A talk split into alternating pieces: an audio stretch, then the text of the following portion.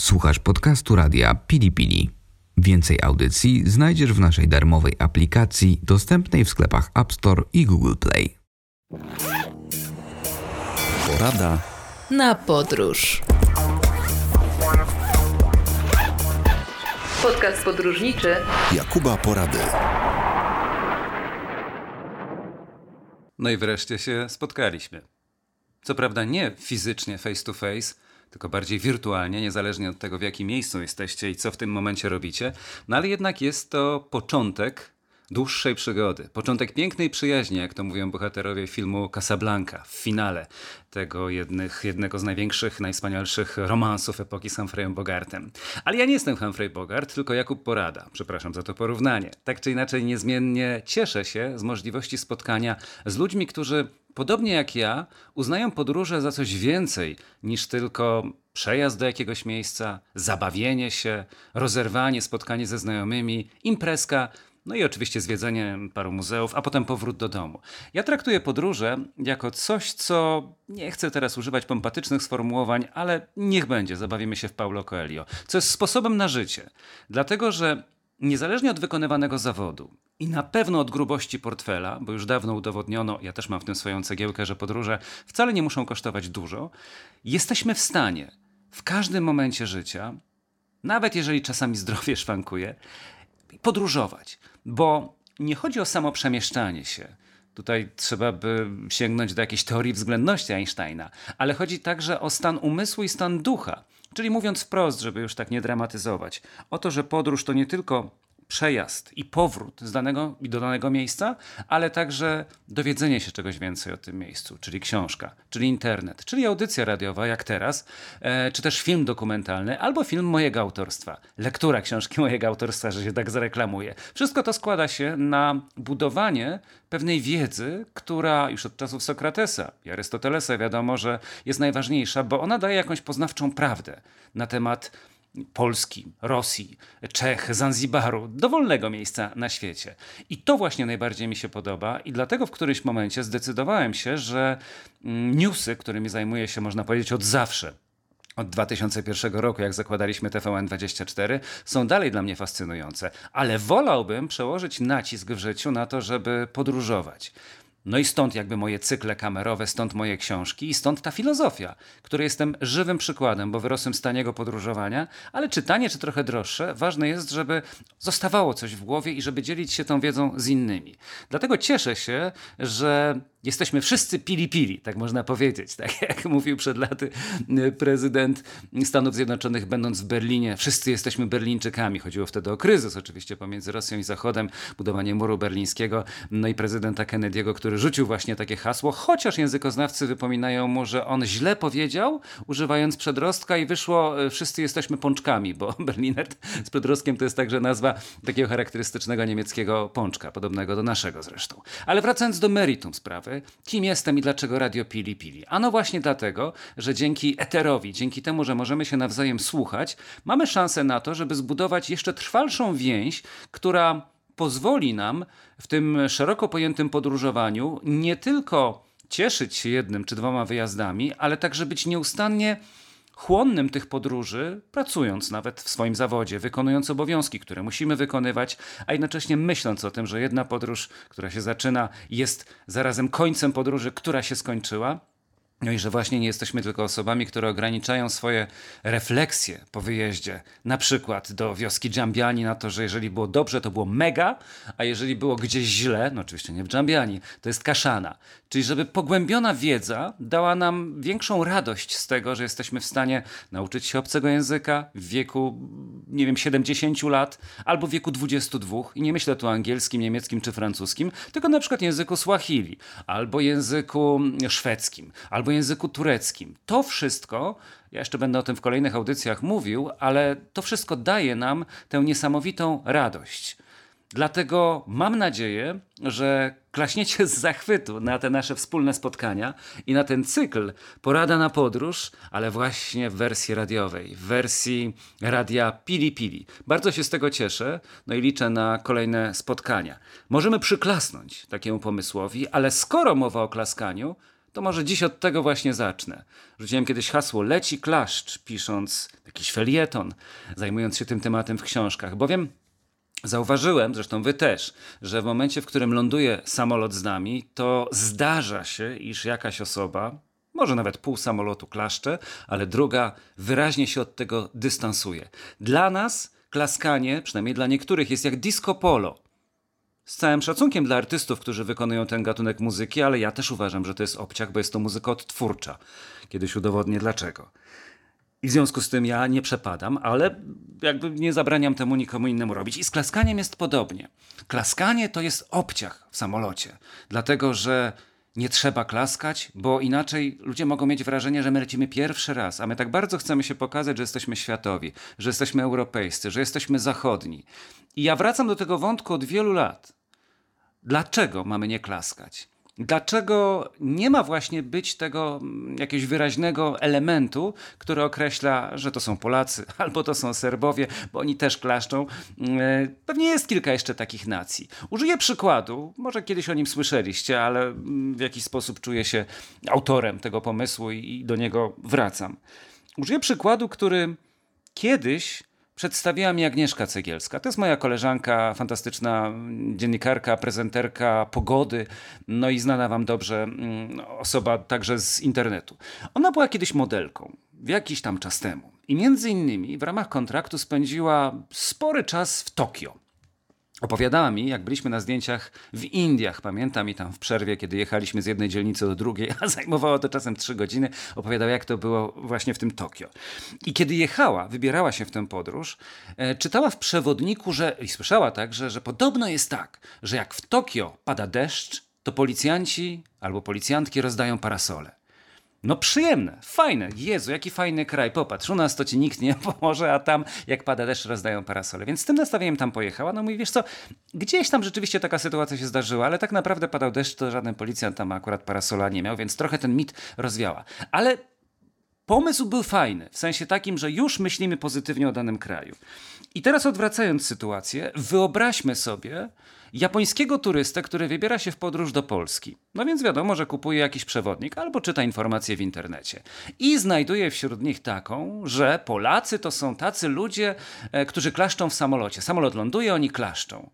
I on mówi do swojego kolegi: Ty słuchaj, jakie to jest fajne. Dlaczego właściwie nie klaskać? Przecież to ani nie rani niczyich uczuć, ani nie przeszkadza pilotowi, ani w żaden sposób nie narusza, powiedzmy, nietykalności drugiej osoby. To jest fajne, to jest jakiś wyróżnik. Bardzo mi się to podoba. I potem on leci z tym kolegą, z grupą Polaków, którzy wracają, i nagle samolot ląduje, no i on radosny klaszcze. I ten drugi też klaszcze, a Polacy nie. Mówimy, nie, klaskanie to obciach. Ty popatrz, Japończycy, kurczę, oni klaszczą. To jest jednak rzeczywiście nie zachód, a gdzieś daleki wschód. To jest żart, oczywiście anegdota, ale czy klaszczemy, czy nie klaszczemy, nie ma żadnego znaczenia, ale to też pokazuje pewien element, że mamy w sobie nie tylko my, każdy kraj, Anglicy, Rosjanie, Czesi, Włosi, mamy w sobie jakiś kompleks polegający na tym, że jeżeli ktoś decyduje się na Allegro kupić podróbkę znanej firmy, kurtki, spodni, torebki albo, albo kupuje perfumy, no to w nim jest wielka potrzeba, żeby tę metkę pokazać. Nawet za cenę tego, że to nie jest oryginalne, ale dobrze wygląda, ludzie pomyślą, o chodzi w oryginalnych ciuchach jakiejś tam firmy. I z klaskaniem jest podobnie. Jak klaszczę, to znaczy, że jestem prowincjuszem. A jak nie klaszczę, to znaczy, że jestem człowiekiem zachodu. Dużo widziałem, nic mnie nie zaskoczy. I tak jak mój przyjaciel, który mieszkał w Kijowie mm, przez wiele lat, urodził się na Ukrainie. E, pamiętam, że jak go prowadzałem po Warszawie, po IMAXie, jego nic nie było w stanie zachwycić. To znaczy zachwycało, ale on tego nie pokazywał. Czyli mówię, to zobacz jaki wielki ekran w tym IMAXie. Mówię, w Kijowie większe. Mówię, zobacz jakie fajne tutaj to, e, w Kijowie lepsze. Zawsze było coś takiego, co ja zauważyłem wśród swoich przyjaciół ze wschodu, jest, że, że lepiej się tak za bardzo nie ekscytować, nie pokazywać. My też to mamy. I z klaskaniem właśnie jest podobna sytuacja. Dlatego mm, w tym naszym pierwszym spotkaniu chciałbym zaapelować do Was. Nie musicie klaskać. Możecie, nie możecie, to jest wasza decyzja, do niczego nie zmuszam. Ale miejcie tę świadomość, że siła leży nie w unifikacji, w tym, że jesteśmy tacy sami jak inni, tylko w wyróżnianiu się prędzej szansę ma podbić zagraniczne rynki przebój Gorana Bregowicza z Kają czy bez Kai, ale bałkański folk, który na Wyspach Brytyjskich albo w Stanach Zjednoczonych nie jest znany, niż zunifikowana piosenka, dobrej nawet wokalistki, ale zrobiona dokładnie tak samo jak robi ją Rihanna, według tych samych bitów, tych samych rytmów. Jakież to ma znaczenie dla Anglika czy Amerykanina, żeby słuchać artystkę z dawnego bloku wschodniego, skoro on w ogóle nie, nie, nie rozróżnia, które jest które. On ma milion takich piosenek pod nosem. A gdyby to było wyróżnione, to już tak strzelam teraz i nie wiem, wykorzystane elementy folkloru gulars, góralskiego, gularskiego, już o gulaszu myślałem, albo e, jakieś kaszubskie rytmy, czy też e, muzyka pochodząca z Górnego Śląska, połączona oczywiście z nowoczesnymi bitami, no to powiem wam, że w tym momencie myślę, że to znacznie mocniejsza by była siła przebicia, czego przykładem jest zespół pieśni i tańca Śląsk albo Mazowsze, na całym świecie oklaskiwane na stojąco. I to jest właśnie filozofia podróży. Powiedziałem może zbyt górnolotnie, to zejdę na dół. Podróżowanie to jest wyróżnianie się, to jest dostrzeganie różnic w pewnych miejscach, w pewnych krajach, w zachowaniach ludzkich, w demografii, we wszystkim tym, co składa się na ten wielki worek, do którego podróże można wrzucać. Inaczej jest w Warszawie, inaczej mm, w Radomiu, a inaczej w Dżambiani. I szacunek wyrabia się właśnie przez częste podróżowanie, bo człowiek, który jest zamknięty i nie ma możliwości tego zobaczenia, ulega wszelkiego rodzaju izmom. Moje lepsze, moje bardziej mojsze, tamto bardziej, um, nie wiem, zaściankowe. Albo tam jest bardziej nowocześnie, a u nas wiocha. To jest początek czegoś, co ma bardzo złe skutki. Dlatego, że robi nam w głowie pewnego rodzaju ograniczenia i bariery. Ja nie muszę się ze wszystkim zgadzać. I nie muszę uważać, że wszystko jest super, bo mimo, że nie jestem wegetarianinem, no to jednak widząc czasami bazary w Maroku i to, co zostało z tych zwierząt, no przejmuje mnie smutek i, i, i wydaje mi się, że że może warto zostać wegetarianinem. Takich przykładów każdy z nas ma wiele, ale nie zmienia to faktu, że nie będę na siłę pewnych rzeczy zmieniał. Nie jestem rycerzem krucjaty, który uważa, że moje jest lepsze. I właśnie to jest zaleta tego klaskania, że czy klaszczemy, czy nie, wszystko jest jedno, ale to nie jest ani wiocha, ani lepsze, ani gorsze. Wyróżnianie się to jest siła podróży. I od tego zaczynamy. Dlatego poszukując spotkania z wami poszukuję pod każdym względem możliwości doznań. I wymyśliłem sobie kiedyś, tworząc taki projekt w internecie na Facebooku już och, ponad 10 lat temu, lista przebojów żenujących. Że jak mi ktoś powie, że w latach 70. albo 90. piosenki były lepsze albo gorsze, to ma prawdę tylko częściową, bo piosenki są różne, tylko my na skutek różnych mainstreamowych stacji słuchamy w kółko tych samych piosenek. Ja jestem miłośnikiem lat 80., jeżeli chodzi o muzykę, a uważam, że często muzyka w podróży nam pomaga, jak słuchamy, mijamy e, różne miasta, krajobraz za oknem się przesuwa, czy chmury, jeżeli lecimy samolotem. To jest fajne, słuchać sobie wtedy różnych dźwięków. To jest taki wzmacniacz wrażeń, tak to kiedyś określiłem. Więc moja muzyka lat 80. jest różnorodna. To nie jest tylko Take On Me, aha, jak właśnie leci w radio, w w radiach różnego rodzaju, albo Do You Really Want to Hurt Me, Boya Georgia, tylko masa innych kapel, które na skutek różnych zdarzeń e, nie dotarły do Polski, albo mm, nie są może w tej chwili mm, tak szalenie grane, tylko gdzieś tam w zapomnieniu się znajdują, ale to jest jak Wołoszański, szuka w II wojnie światowej różnych epizodów. Warto moim zdaniem w każdej dziedzinie życia, nauki i wiedzy tak poszukiwać. Dlatego w tej liście przebojów żenujących, właśnie w cyklu Porada e, na podróż, chciałbym zainteresować Was kapelą, do której ja często wracam. To jest kapela z Liverpoolu, do którego mam nadzieję szybko się uda nam znowu polecieć, jak te wszystkie pandemiczne, brexitowe historie się wyrównają. To są tanie rzeczy, kilkadziesiąt złotych kosztuje bilet, wielokrotnie latałem i byłem w tych najsłynniejszych miejscach, najpierw Beatlesowskich, ale później także innych kapel. I właśnie z Liverpoolu pochodzi kapela Dzikie Łabędzie, Wild Songs.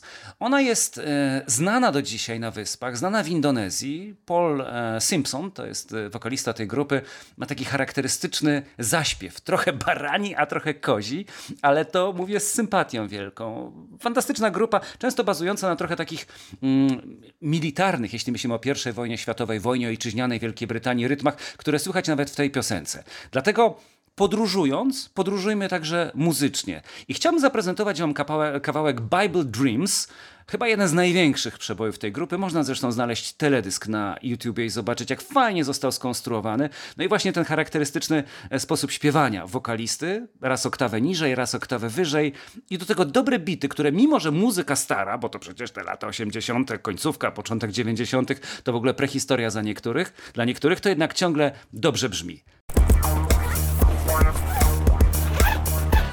Podcast podróżniczy Jakuba Porady. No i to jest muza, która mnie kręci i jestem przekonany, że wielu z Was też się spodoba. A w kolejnych audycjach mam nadzieję, że jeszcze nie raz Was zaskoczę. Utworami nowymi, nawet jeśli mają kilkadziesiąt lat na koncie, nowymi dla Was, a jeśli nawet to będą znane piosenki, to w myśl reguły inżyniera Mamonia, czyli że proszę pana, mnie się podobają piosenki, które ja znam. To też zabawa będzie nie mniejsza, bo jadłospis musi być urozmaicony. Tak jak podróże powinny być urozmaicone. I jeżeli ktoś zapyta mnie, jakie jest twoje ulubione miejsce, to ciężko mi oczywiście odpowiedzieć, bo to tak jakby ktoś zapytał, jaką masz ulubioną książkę albo ulubiony film. Gdybym nie obejrzał już żadnego filmu w życiu albo nie czytał żadnej książki, może jakąś listę bym stworzył, ale w takiej sytuacji no, mam problem. Lista tak, jedna pozycja, no to trochę za mało. Ale tak jak jest wiele pozycji, tak jest wiele audycji przed nami, więc zacznę od czegoś, co jest bliskie mojemu sercu. Właśnie na pytanie najpiękniejsze miejsce i taką małą podróż, w odróżnieniu od dużej. Chciałbym zaproponować wam odwiedzenie Ponidzia. Jako, że jestem synem ziemi kieleckiej, jestem kielczaninem z Cyzorykiem, a Ponidzie zaczyna się już za Kielcami, od Chęcin po Nowy Korczyn.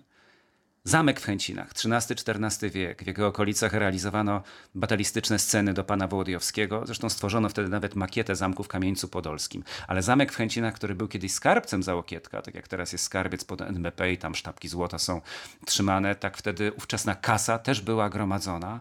No to jest fantastyczna lekcja historii i taka godzina, powiedzmy, w ruinach tego zamku, ze ścieżką, która jest tam świetnie zrobiona. Niedawno byłem ponownie, zobaczyłem, że idzie robota do przodu. To jest rzecz nie do przecenienia. Oczywiście pamiętamy o czasach pandemii.